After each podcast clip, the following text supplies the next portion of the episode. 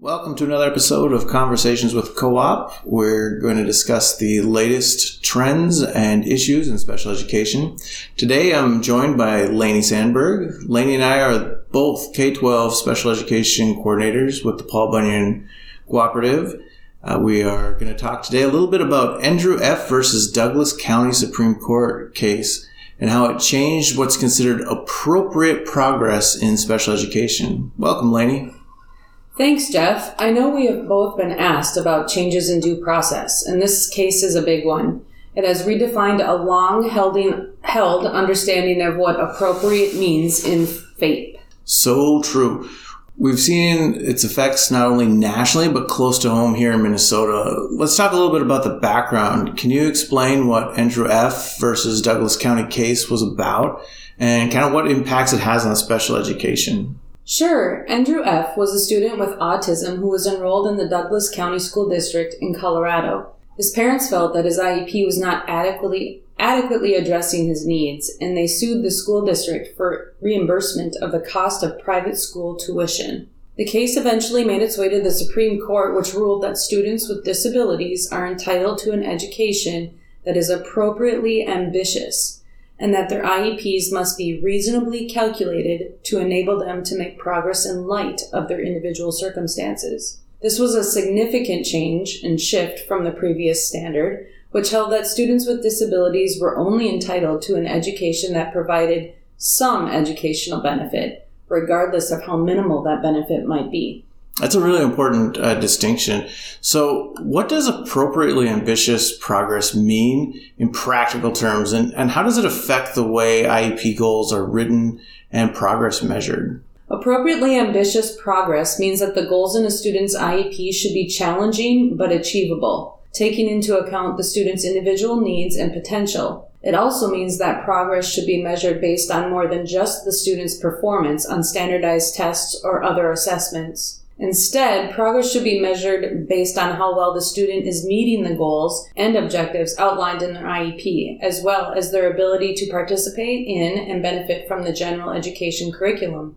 That's a really helpful explanation. So, what are some practical implications of Endrew F. decision for special education professionals? Well, I think it means that we need to be more thoughtful and intentional when writing IEP goals and measuring progress. We can't just write goals that are easy to achieve or that only address the most basic needs of the student. Instead, we need to take into account the student's unique strengths and weaknesses and write goals that are challenging but achievable. And we need to be, measure progress in a way that takes into account the student's individual circumstances rather than relying solely on standardized tests or other assessments.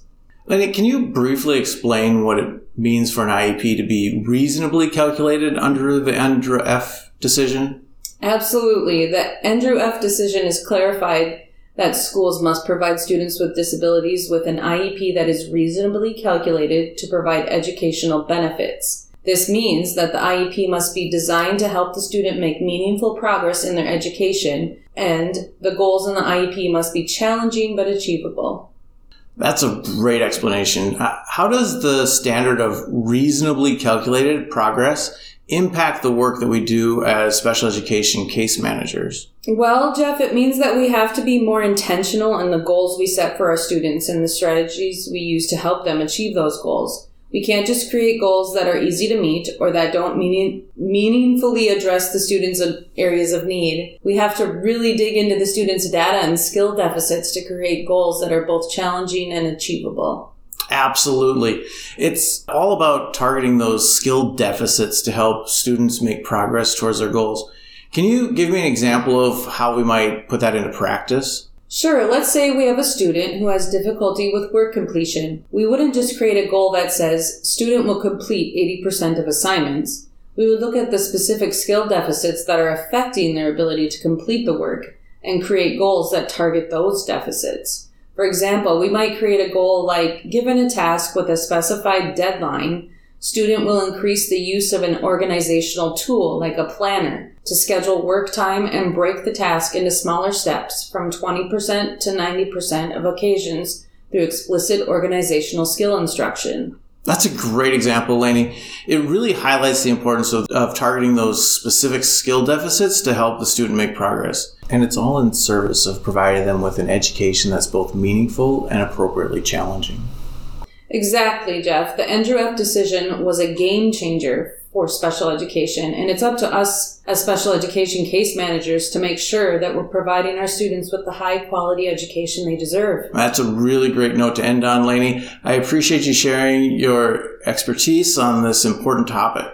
Thanks, Lainey, for joining me today to discuss uh, Endrew F. and Douglas County Supreme Court case and its implications on special education. This has been a really informative conversation.